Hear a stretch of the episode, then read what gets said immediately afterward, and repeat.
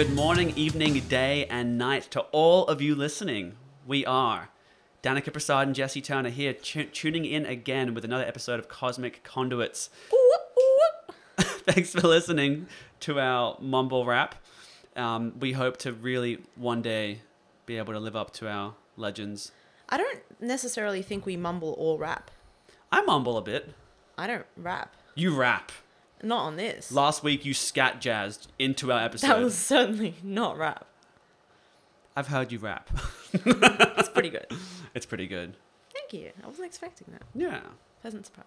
So today we're talking about a really heavy topic. Something that Danica loves to do is just open up these really dense topics. They make her so they, they make her feel so safe and comfortable. I've heard her use those exact two words. You know, you know what?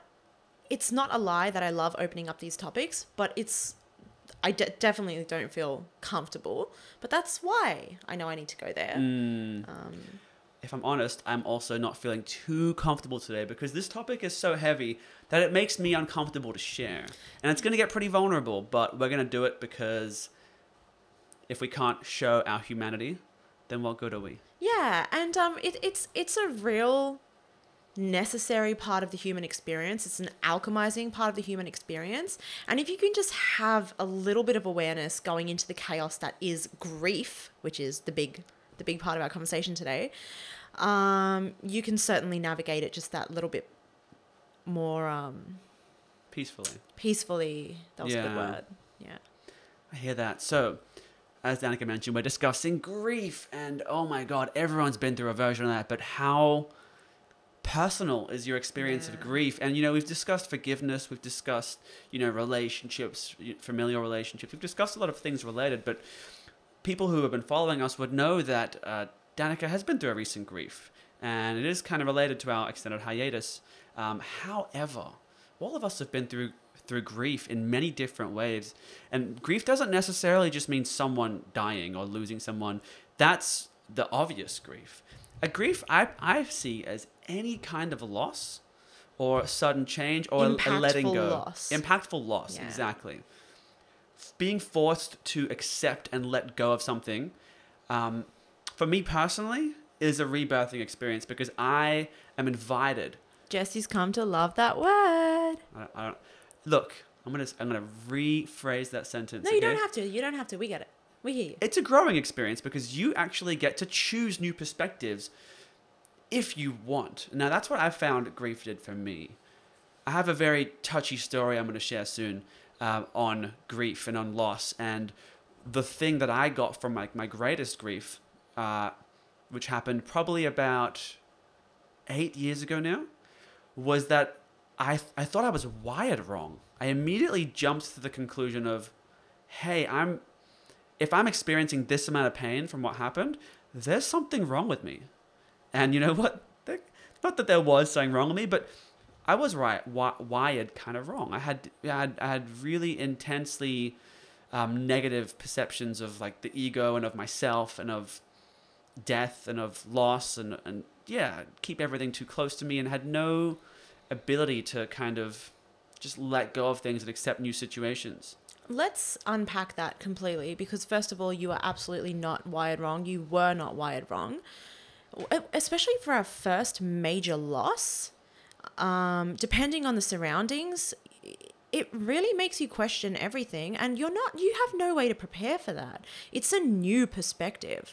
And so, of course, you went through all the all the traumas and all the negative emotional states before you came to a place of self-realization right because that that that that event also for you catalyzed your self-realization i think really 100%, yeah. um but let's so it's like can you share a little bit about what that experience was because Mm-hmm. the type of grief and like the the circumstance changes Yes. Okay. Yeah. So basically, we're discussing grief. I would like to share how I came to understand grief and, and what it did for me when I, you know, developed a, a deeper sense of awareness.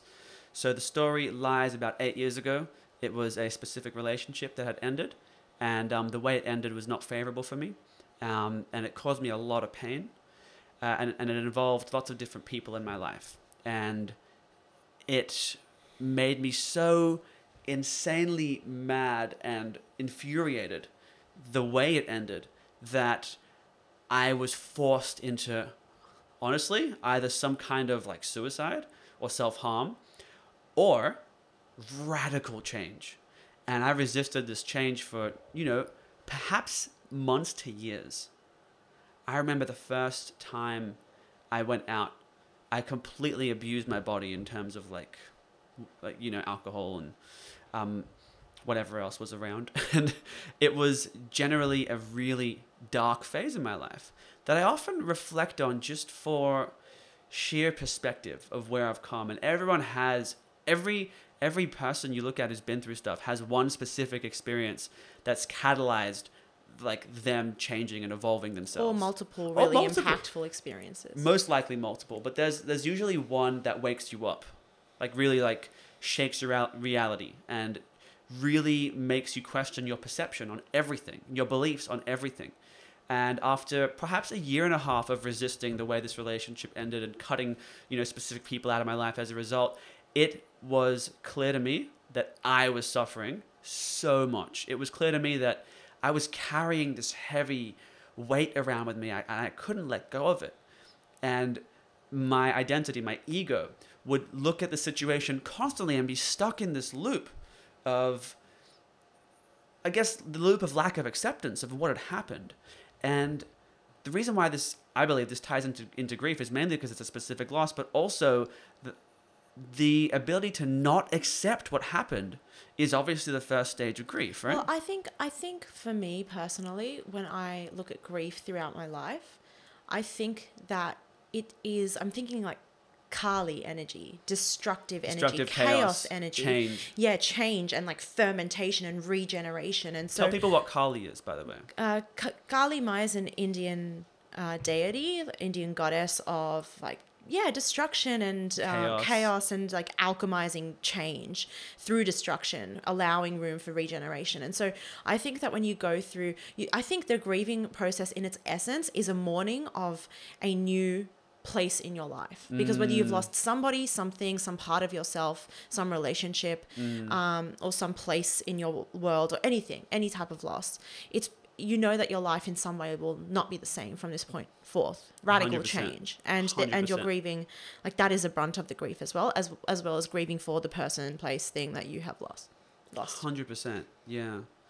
And at least in my perspective, Kali does represent chaos energy, and that's kind of inherent and in everything. yeah If it- you really try and see it, it's not a negative energy. It's not. It's it's it's, it's an opportunity to. It's it's the old has to leave at some point mm-hmm. to make way for the new. yeah, So you've Yeah. also you've also experienced grief through the loss of your beloved pet, and you've lost multiple pets over the course of your life that you were close yes, to. yes. And how did those two experiences of grief for you differ from one another? That's a good question. My earliest version of grief was a pet. It was my dog. Uh, it was actually my birthday, and um, I think my uncle was let out of the house at the end of a night of you know birthday cake and maybe presents, and the dog ran out and got run over by a van, and I, I, I think it was a van. Though I didn't see who ran it over, but when I came outside and saw my dog, you know, squashed on the road, which was traumatic in itself for a seven or eight year old. Um, I saw a van as the second car, so I assumed it was the van. Probably wasn't a van. Yeah, but that's Unlikely. just the association that you my- made in your young mind. Exactly, exactly. So that was awful. I cried for three days. That's what my, that's what my response was. I, I couldn't stop crying. It was a very natural cry, and it was very consistent throughout the day. And I think that when you're young, you don't have the ability to intellectualize too much. You just let it So out you when just it feel comes. Yeah. exactly, and it's beautiful. Yeah. And you know, our heads get in the way now. We end up storing this grief in ourselves, And and it takes longer to grieve as well because kids move on. Kids can move on very quickly, but yeah. yeah, because they don't have like the intellectual bullshit like Yeah, constantly stopping saying them I from should. processing Yeah. the trauma. Yeah, so it was beautiful and very lucky that I experienced that. But obviously, she was one of my favorite pets, and um, that was my first experience of grief. And the way that differed from my most recent pet, um, which was only a couple of years ago. Um, and this dog, we had her for 13 years, and she was born on the Jewish New Year, and she died on the Jewish New Year. And she died of a heart that was too big for her body. So I know I started saying the story before of my earliest sort of grieving. That was probably the heaviest grief I, I've been through. Um, But this story is also interesting. So I want to touch on this a little bit. Um, my dog, who was called Mocha, or Moki, um, named after the, the drink, she, she her heart grew like one to one and a half times the size and blocked her airways because she was the most loving and uh, uh, compassionate and like to use the, the word again like endlessly giving kind of creature I've ever met. And mourning that loss, to answer your question, was so different from any of the other losses. Well, I was also asking you to compare the loss from your relationship, like that grieving, to like actual somebody has died, which is like the traditional association with grief. Oh, okay, okay. So that, that's a good question. Um, it was very peculiar because the the the loss of the relationship was way more difficult. And but have you ever compared those two grieving processes? Honestly, probably not. They feel like two very, very different experiences to me. So this, the reason I ask is because this is one of the things that I have learnt about grief. Um, so I, if do you do, would do you wish to share anything else at this point in time?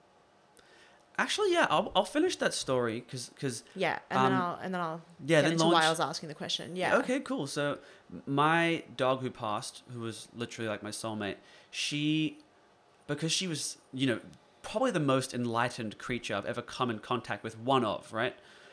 She it was clear that she was moving on from this world. It was clear that she was done here on earth. And everyone would say that she had the energy of a wise old sage. And she was also a fighter, but she was her fight was with love. She would just give and give and give and give. And it's funny because it's the story of the Grinch, isn't it? Like his heart grew three sizes that day. Well, that literally happened to her. So much so that it killed her. What an insanely symbolic thing to have mm. happen. And I often reflect on just how much of a blessing it was for to have had her. But I accepted that one way easier than I accepted the earlier relationship because I didn't understand. I hadn't spent much time reflecting on death, what happens after we die. I hadn't spent much time reflecting on acceptance, forgiveness, um, releasing emotion. These aren't things I had reflected on, you know, eight or nine years ago when this happened. But two years ago, these were things I was thinking about daily. So it was a world of difference. So it was a combination of the work that you had already done combined with a real knowing of like the the divine narrative behind that loss. Yeah, there was there was definitely that knowing that helped me through all of it, and Yeah. and that's I'll come back to this later, but that's really what's changed my perspective on grief. Yeah. Yeah. Um, is the knowing of uh, where they're going, what's happening afterwards for them, and how that can and does usually for me like relate to my current life. We'll share some stories about that later because you have a good one with your most recent passing of your pet. Well, the reason I was asking the question is exactly what you touched. Well, it's not. It's it's it it uh, relates to what you touched on with the differences between those two losses being related to, yeah, like your your pet and yeah, like being able to see the heart going too big for her and being able to see how much love and energy and time she gave and then seeing her slowly over time like her heart grow and grow and grow and eventually knowing that she would come to that end and um okay yeah so what i've learned from grief in my own experience um so i've had of course experiences that or situations or people that i've lost um unrelated to death that i've grieved over the process of my life. Uh like friendships many many many friendships many friendships.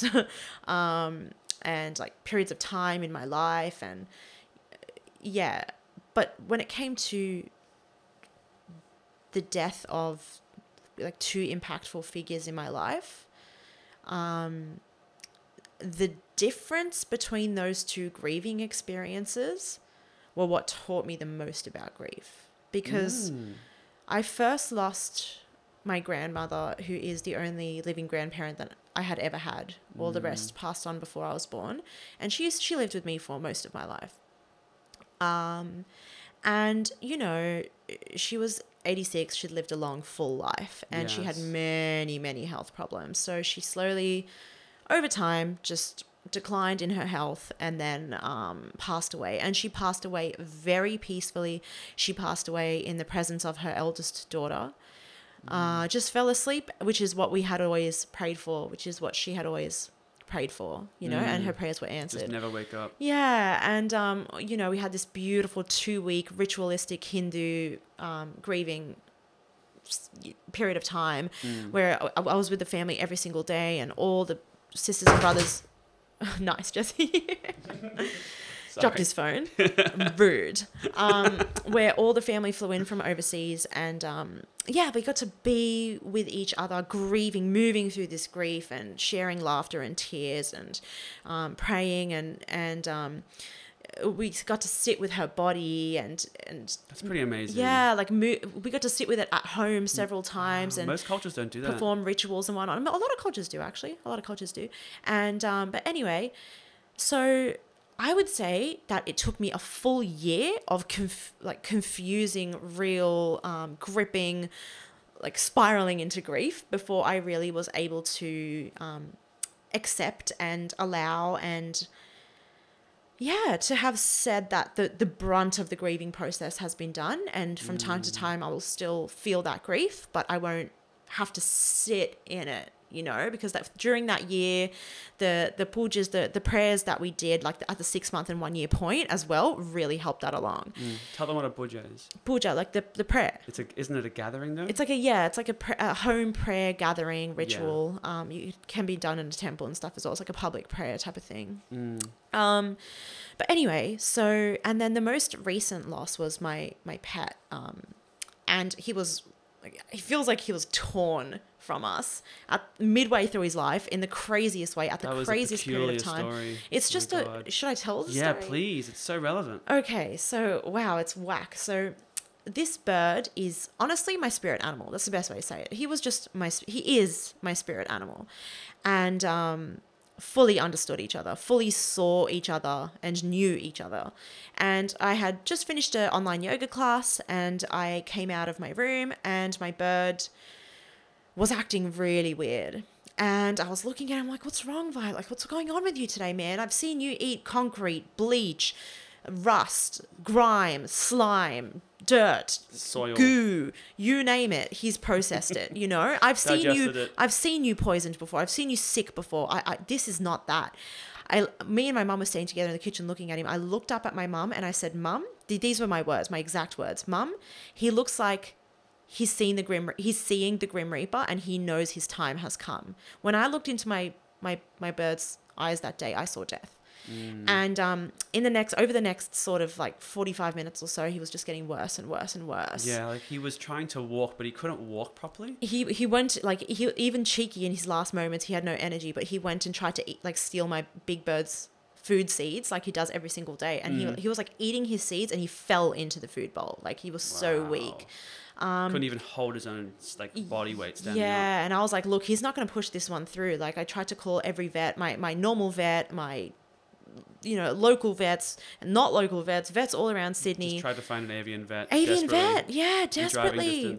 And I talked to some really beautiful vets along the way. Avian vets, honestly, Sydney avian vets, all of you, I commend this community. Beautiful, beautiful community. But I um, finally found one um just ten minutes from my house, but in a in a bumfuck area, like Yeah. a bit in the middle of nowhere. And um, was like, cool, let's take him there. And so th- we had this whole thing with like the cage and So I went. And, I went and got a cage. Yeah. I'm like, quick, let's get a cage. Let's go and leave ASAP. I grab a cage. Danica's like, that's the wrong cage. So I go in and find a different cage, which took us about 20 or 30 minutes to locate. Oh, not 20, maybe 10 minutes to oh, actually, while though, yeah. f- actually find the cage you were talking about. Yeah. And at one And point, we're like, fuck it, let's just take the big cage. And we're like, no, let's actually go look for it. Yeah. And then, um, and, and not only that, like that was just one little occurrence. And then also, when I had noticed that Violet was seeing the Grim Reaper, I went to my room, lit a ca- candle on my altar, and then burnt a bit of sage and saged my whole house. And then, in the hype of getting Violet to a vet and him getting sicker and us leaving the house and rushing him to a vet, I had forgot that I had left the candle burn- burning on the altar. So let's just come back to that. And then um, got to the vet, had Violet sitting in my um, lap, and he's getting sicker and sicker by the moment. You know, he's very, very weak. Mm, he And, can't do his um, call anymore. Yeah, he can't Like, even couldn't speak. Any, I don't know. He what could, he could barely on. perch up like yeah, on the stick part of the cage. yeah, and um, got to the vet, opened the car door, picked up the cage, was walking in towards the front door of the vet, and um, got just to the veranda, so like a few steps away from the front door of the vet, and um, the bottom of the cage, which I hadn't been supporting, fell. Um, And I swear to God, as the moment, the second the cage hit the ground, I remember it like in slow motion. I just remember me saying, no, like this breathless, like, no. And I knew in that moment, before he had even flown, like, I just, I have slowed it down in my mind that he was, That was the that last was it. of That him. was the last I'd see of him. and so we chased him for a while, didn't we? Oh, fucking like Chased three him. hours. We tried man. to scream out his name and run for kilometers around and the and area. and where we were was just farms. Yeah. Just farms. Huge, like, Absolutely to nothing. five acre properties. No light, no backyards. Like every other, my normal avian vet's in the middle of the suburbs. Mm. Someone would have found him. yeah, he would land on someone's shoulder. Yeah, but, But- we, we what we reckon is he used his last little bit of energy to make that flight. He fell somewhere, and um, that was the last Mm-hmm. That of was my it. beautiful bird. But look, we came home, and um, after hours of searching for him, even my mum and dad joined. And I remember going in my room that day and just seeing the candle was still lit, and like things were heating up around it, and just being like spiraling into this this. Uh, Like over the course of the next couple months, like spiraling into this, like, oh, did Violet die because I wasn't supporting the cage? Did Violet die because I wasn't because I was going to burn the house down and he had to go to the other side and save it, you know? And just like all these crazy things that come up, and then like the shock and the confusion and all the little things, and like So many little things. So that, many that- little that, le- left you questioning because Yeah. because within an hour it was like he's happy, he's healthy, he's eating candles like a naughty boy. yeah, which look, I would never let him do that, but we think that was the thing that did it. Yeah, some candles have like a toxic element in them. Yeah. And he's eaten many candles, but maybe this He one in, he was in secret eating this one particular candle in the lounge room that I think did it. Like it clogged up his intestines, and that was Mm. it. But um, Then again, he's he's eaten cement, he's eaten grime, he's eaten everything you mentioned. He's eaten it, so he's digested. I think it was a candle because of like coming home to that candle, I think so. and so then too. also like I think so too. there's a separate story related to that candle that ties into all of this. I'm not going to go into all the stories, but like th- a few things from that story. So like first of all, going through this like chaotic, like messy, unexpected, It was a shock. shocking, It was a real shock. confusing grief, and like having my whole dynamic at home have changed, and, and us not anticipating this at all. Um, that grieving process was so different to me losing my grandma Yeah. and just knowing that no two griefs are the same and That's a good point. that's that's it that's just it and then Yeah. and then secondly um i don't know i'll just leave it at that for now Okay, well, let me tail on to the end of your story because one detail I think is worth mentioning is um, when Danica lit that candle so that she could light her sage stick and walk around the house. That ca- we, we were out at the vet and searching the area for about four hours. That candle was right next to a standing deck of cards that was oracle cards on her altar, um, and it was when I got back and touched the deck, it was hot. So perhaps that could have caught fire and the whole house could have burnt down while everyone was out searching for the bird. That was kind of a miracle in itself that that, that the whole house didn't burn down. Like I was really shocked, and I remember your dad actually saying like, "Yeah," like, in, in his own words, he was like, "We could have lost the whole house." Yeah. Like I know you lost your pet, we could have lost everything else as well. yeah So that was a kind of like bittersweet moment. and then that all of that went down just as we found the solution to my mum's problem you had just found it. we like, just we had we hadn't just. had we hadn't had had the appointment with the neurosurgeon at that point. Mm. Then a few days later, we met with this neurosurgeon that we found out could that that that was fully confident that he could completely cure my mum's insane chronic nerve pain condition, Mm. and that. And we got like the best possible outcome in the world, like literally, Yeah, literally. in the whole world Best case scenario. and and then her moving through that surgery and like that same candle that almost burnt out that day me performing a ritual on the morning of her surgery to just shed all the old and make space for the new and allow and um and not knowing that that is the day that that ritual candle it was a ritual candle was going to burn out. Yeah and i had like all these intentions carved into it and it had been burning for like six six months or something like that. And mm. so like and then violet having probably died died from candle poisoning. So like just this weird flow there's just this weird but like knowing knowing so this is where things start to come together. So knowing because there are so many signs surrounding death for me personally, so many signs, spirit animals, synchronicities, messages, moments, connections, opportunities, and just knowing that you are held by life even when it feels like it's fucking you. even when it feels like it's not on your side, you are being looked after. And so mm.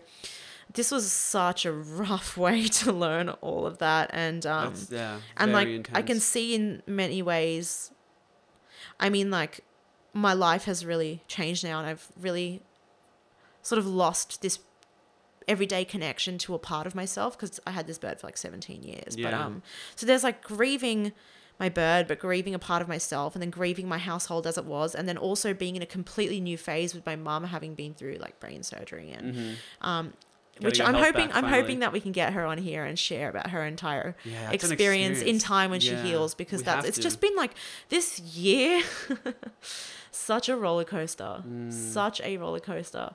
But um yeah that's that's my that's my grief. That's where I've been man. That this is where you've I've been, been, you've been dealing with grief and i think it helps like people who following who have been following us and some of them asking us questions about what's been happening yeah. like it helps them to actually know the story. So there you go like that's everything that's been happening with danica specifically. I feel like I've been in this real um like high achieving, high energy, just go go go getting shit done, making shit happen, creating opportunities for myself for the last few years. And this year I've just completely just slow down and I'm like, look, if I can't do it, I can't do it. You know, to usually I'd be like, no, I said we'd do a podcast every two weeks. We have to do it no matter what. And I'd like bury shit in order to get it done. But now it's like, this is also why I wanted to have this conversation today on the podcast, like now, because with grief, what I'm finding is you need to make space for grief. And what that means is other stuff will come up in the process old shit, shit that's unrelated, old mm. grief, old traumas, yeah. icky shit, because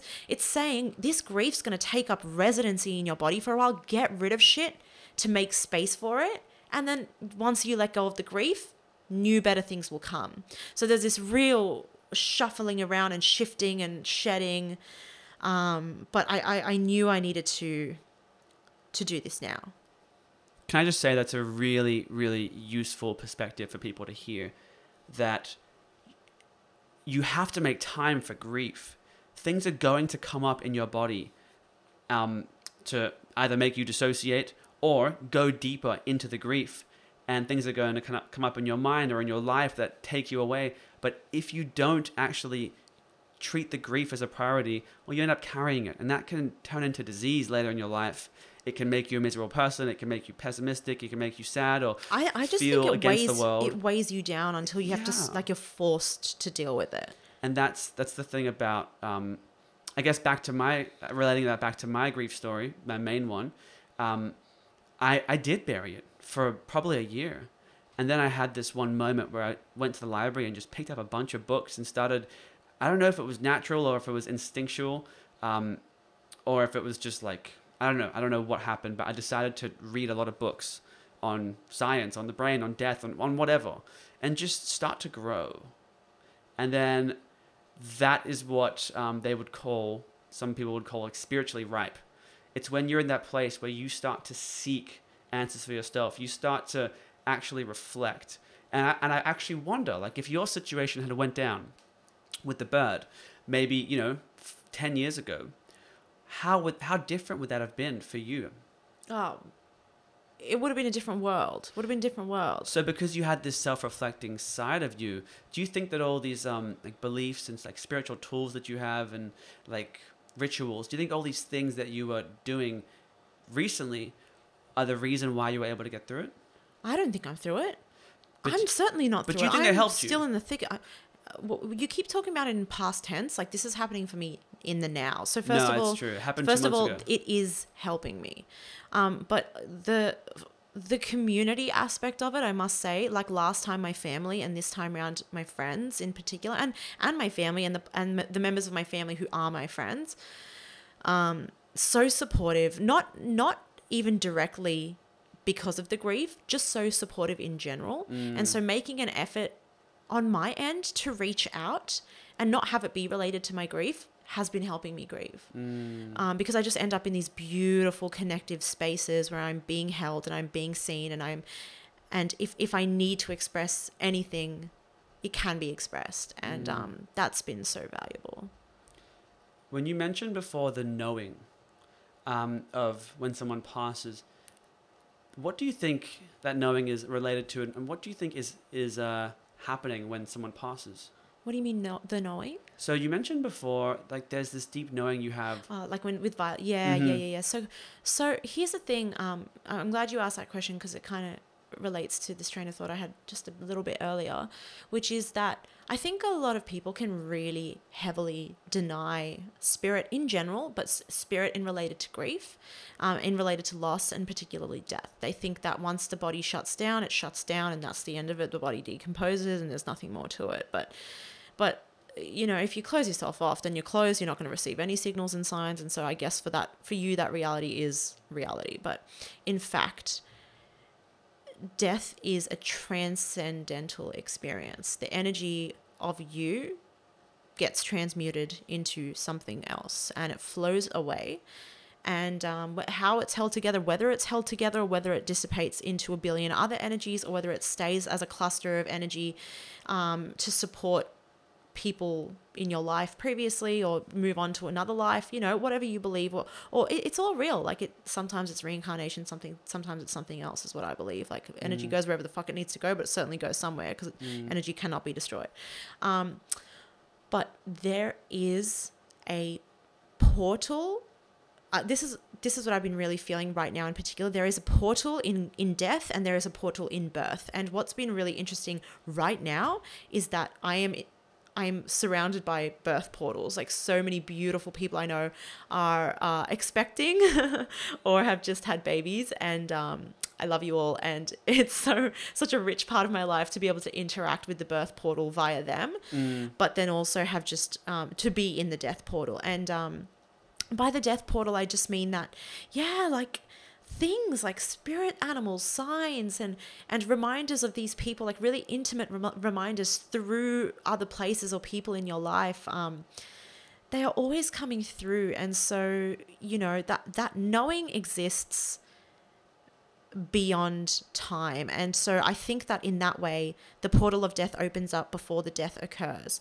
That is certainly true if if if you think about um, past life experiences. If you think about like uh, what was the documentary series we were talking about earlier, Oh, Life so- After Death. Yeah. Life After Death. What was it called? Surviving Death. No. Surviving Life After Death. I don't know. One it's of those on. Netflix. It's, on like Netflix. a four-part series. Oh, please check it out. Highly recommend. Skip the episodes on mediumship. Watch the ones on near-death experiences, um, and past life experiences. and reincarnation. Yeah. So Yeah. episodes one and four. Yeah, um, absolutely phenomenal and, and undeniable, um, inexplicable stories Mm-hmm. of just how you can access different lifetimes and you can and you can anticipate certain experiences.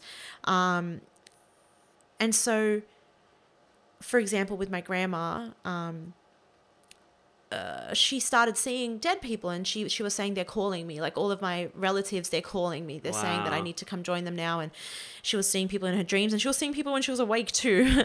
And um, as her organs started slowly failing and shutting down. And and that's that's if you talk to people who work in nursing homes if you talk to people who work in palliative care um, if you've ever been in a process of losing someone slowly throughout your life you'll see that the portal starts to open up at, at the very least for them and things start to come through to them. And yeah like if you watch that documentary series the, f- i think the first episode talks talks about that they interview people from like Near-death experiences. no, sorry, it's the last episode. They Last interview people who yeah. work at nursing homes and, they, and and like GPs who like do home visits to old people, and they say they when they start seeing their relatives, I know that they only have max a few months to live. Like he Mm. he fully prepares himself for it because he knows, and so um, that's where I think that knowing comes from. For me, I fell into a real slump before I lost Violet and before everything went down in my life. So there was this like knowing of heaviness and negativity to come.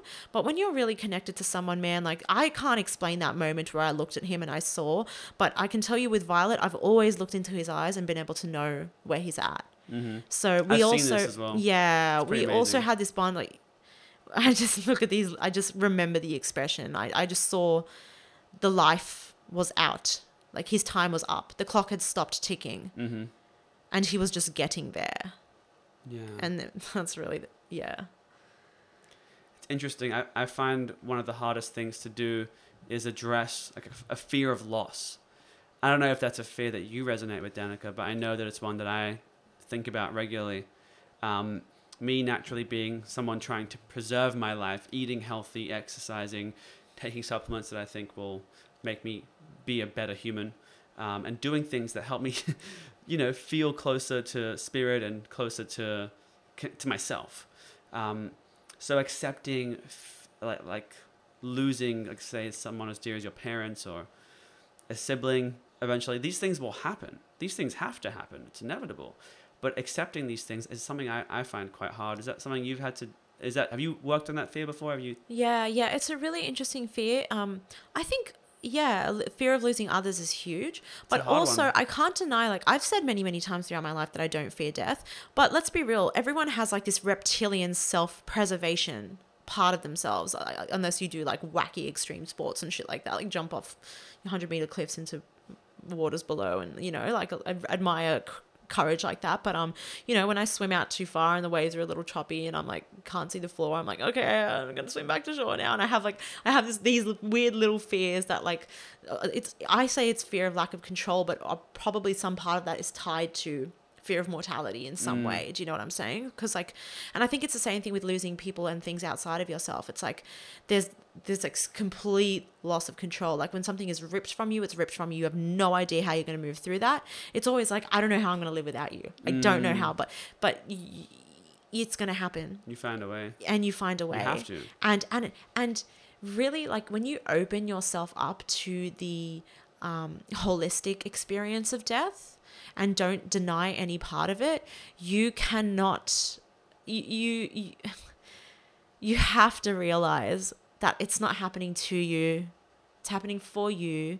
And it's also happening because it's all a part of the completely perfect divine pattern of life. It's chaos at this magnification, but if you zoom out a little bit, it's actually a part of that perfect spiral. Do you know what I'm saying? Like Yeah. to you can't just keep accumulating things. Like things need to fall away so new things can come. That energy has to keep shifting, and um, sometimes it's going to be absolutely ugly and tragic and messy, and and um, even then, even then, life's not not on your side.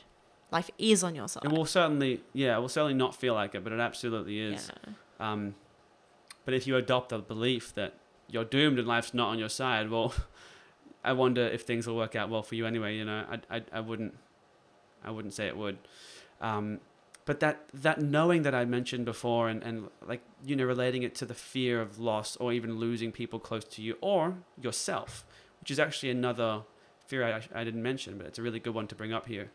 Um, that knowing for me is related to like a very much a spiritual um, belief of life in, in, in that energy is constantly in motion energy is constantly moving and when your soul leaves your body it goes elsewhere.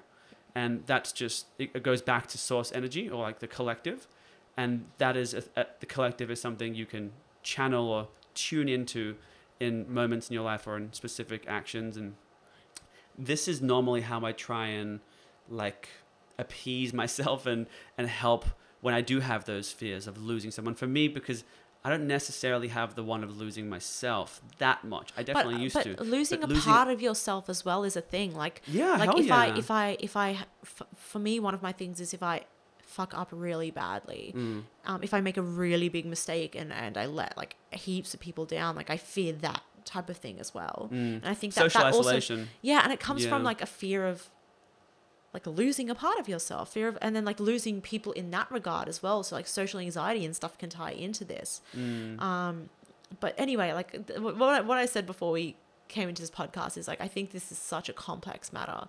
Um, Yeah, we're we not could go, offering We answers could go on and on, but like the one thing, the one thing that I was calling in um, before I even knew I was going to go through any of this was trust. And I can say, like, I was very openly calling that in. Like, many people have heard me say, I want more trust in my life. And having gone through all of this, at times I thought I was going to go mad, like waiting for my mum's surgery, like waiting to hear back from my mum's surgery and just wondering if it went well and if whether, you know, she would be okay or not and stuff like that. Like, in those moments, trust is all I had. Mm. Trust is all I had, like like full trust that things are right and that and and you know you said you used the word spiritual experience like even even just like just loosen up a little bit and just like think about it in the sense that there is an essence inside of you it is energy on a fundamental level that just carries on Mm. it carries on you know and It's the same reason your heart is beating. And Yeah. everyone else's is. it's so No one knows why your heart beats. It just does. you don't lose yourself I, I don't know man. I don't i just i just can't i can't not see it like that. I, I i i think that thinking that nothing happens after you die is hitting a brick wall in your in your thinking. It's like you haven't pushed outside the box a little bit and really considered so many different aspects of life. Why why almost every single culture in the world except for like modern western culture has such a holistic experience of life and death? And the rituals surrounding that allow space for um, inexplicable experiences and Yeah, intangible experiences Yeah, yeah. and for spirit to come through Mm. you know but if you don't let spirit come through it's not going to come through and just remember that and tr- like trust i don't know That's that's true. Trust is a really big one. it's the only one man it's the only one I agree. Well, you can you can deny it for lifetimes. yeah But for me, trust is really like a place of endless forgiveness and acceptance. Like it's just endless. And that's something that I recommend for people to carry into everything. So you would have been tested super hard with that. And um, just to jump back to my earliest story of my, my biggest version of grief, uh, the way that that was healed, I don't think I touched on that yet, but I think it's fitting for me to say it now, was with a decision. A decision that, hey, I don't want to carry this anymore. This has been weighing me down. I've been trying to escape from this feeling constantly, and it's made my life miserable. And this one experience, you know, of that relationship ending so long ago, you know, affects me day to day. I had gotten to that point in my sort of um, self reflection that I knew that it was holding me back constantly. So I worked really hard at addressing it. And one night I just sat there on YouTube, actually listening to Teal Swan, holding my rose quartz crystal, and, and listening to videos about, you know, healing the heart and addressing grief and loss and really working on them and closing those wounds so that you don't keep manifesting similar situations that force you to learn that lesson. Because my God, isn't that painful? Wow. Anyway, um, it brings up earlier uh, feelings and emotions, but let me continue. I made that decision, and the next day, the very next day, I bumped into one of the people who I had not forgiven. Like a mere hours later, like I'm talking maybe six hours later. Um, and I made a decision to go up to them and make peace for both of us because I knew it was causing both of us pain, and I had been ignoring them, and it was just heavy. But I, I, literally walked up to them and had an open conversation with them, and even though I didn't really do anything wrong here, obviously, um, I found it fitting to be the first one to break the ice and to apologize and to just say I, I forgive you and I'm I'm sorry that I ignored you for all, all those years and I don't I don't have any bad blood anymore and I, and I want to move forward. And that was one of the hardest things I ever had to do, but I knew it had to be done and how fitting, you know, the night before I was reading about the heart chakra, I was carrying my rose quartz. I just decided, you know what? From now on I'm going to focus on healing my heart. The very next day that that opportunity showed up, I seized it and then the later that day I remember breaking into tears multiple times and that decision was the pinnacle of all that that decision saying like i am going to do something about this grief And do you see how you let spirit in? You know, it was like, cool, six Mhm. hours later, here's an opportunity to close that door mm-hmm. because you made room for it. And this is what we talk about when we're like, time is nothing, space is nothing. Like, it can be manipulated or Like- it is fluid. It's just fluid. It cannot, I, I guess it can be manipulated if you, because really you can't into it, but- explain but it, it's fluid, you know, and Mhm. it, we never, it's not like, linear. nothing, nothing is set in stone. Nothing. Nobody knows what's happening tomorrow. So we can tap into that and make sure that our tomorrow is going to work as well for us as it possibly can. mm-hmm. and But, um, setting that intention you know change the day as well yes, setting the intention is everything, is all of it. Um, two things from your story. First of all, we've touched on forgiveness. I think we talked about in our last yeah one or two episodes yeah. ago yeah we definitely mentioned And it um, yeah, like this was the thing that helped you work through the energy of forgiveness. Mhm. Um, that's a really interesting one. Yeah, because the grief led to that. So kind of backtracking a bit to give the full story. No, it's cool. It's worth giving. It's worth giving. And the second thing is I think expression may be a vital part of the grieving experience. I don't know if you can grieve alone, man. I don't know if grief can never be expressed. Ex- expression, I think, is the biggest thing. And I think that verbal communication is a very powerful form of energetic self expression. Mm. I think it can do a lot. Whether that means screaming in your car when you're driving and nobody can hear you, or whether that means sitting with your closest friend and saying, Hey, I just need to talk shit out. You don't have to say anything, just let me pour it out. Whether that be walking up to somebody and saying, Hey, I am choosing to forgive you in this moment, Mm. or whether that be, yeah, just just letting that grief be moved through you physically, mentally, verbally, in every single way. Um, yeah, it's isn't isn't it such a healing experience when you do do that?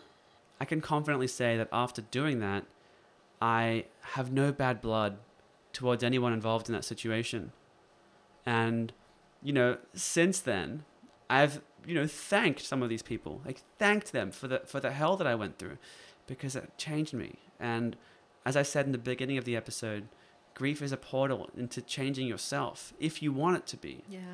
It's Yeah. it's it's a It's an opportunity, it's an invitation. Yes, an invitation for growth. Yeah. Like any type of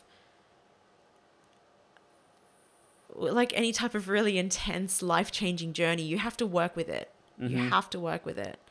And for me personally in the last few days, I finally feel like I am starting to feel Violet on the other side, my bird. Beautiful. And even he's bring, even bringing my grandma through. Like I've always struggled to connect with the people that I've lost after they're gone, Mm. but I'm just starting to. I'm really starting to feel them around, and um, that's why it's a cool time to have this discussion. And that's Oh, why yeah, I think it's really beautiful that we got to have this discussion because this is this is therapy, you know, for you and. I It really is. and um, it- yeah, I hope I think that um, there, there can be a lot taken away from these experiences because they are universal experiences. Hopefully, we offer some really beautiful, useful perspectives.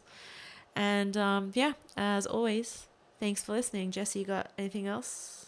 I got one more point actually, and I, I believe I mentioned this point in, in a s- previous episode, but I just want to say it again.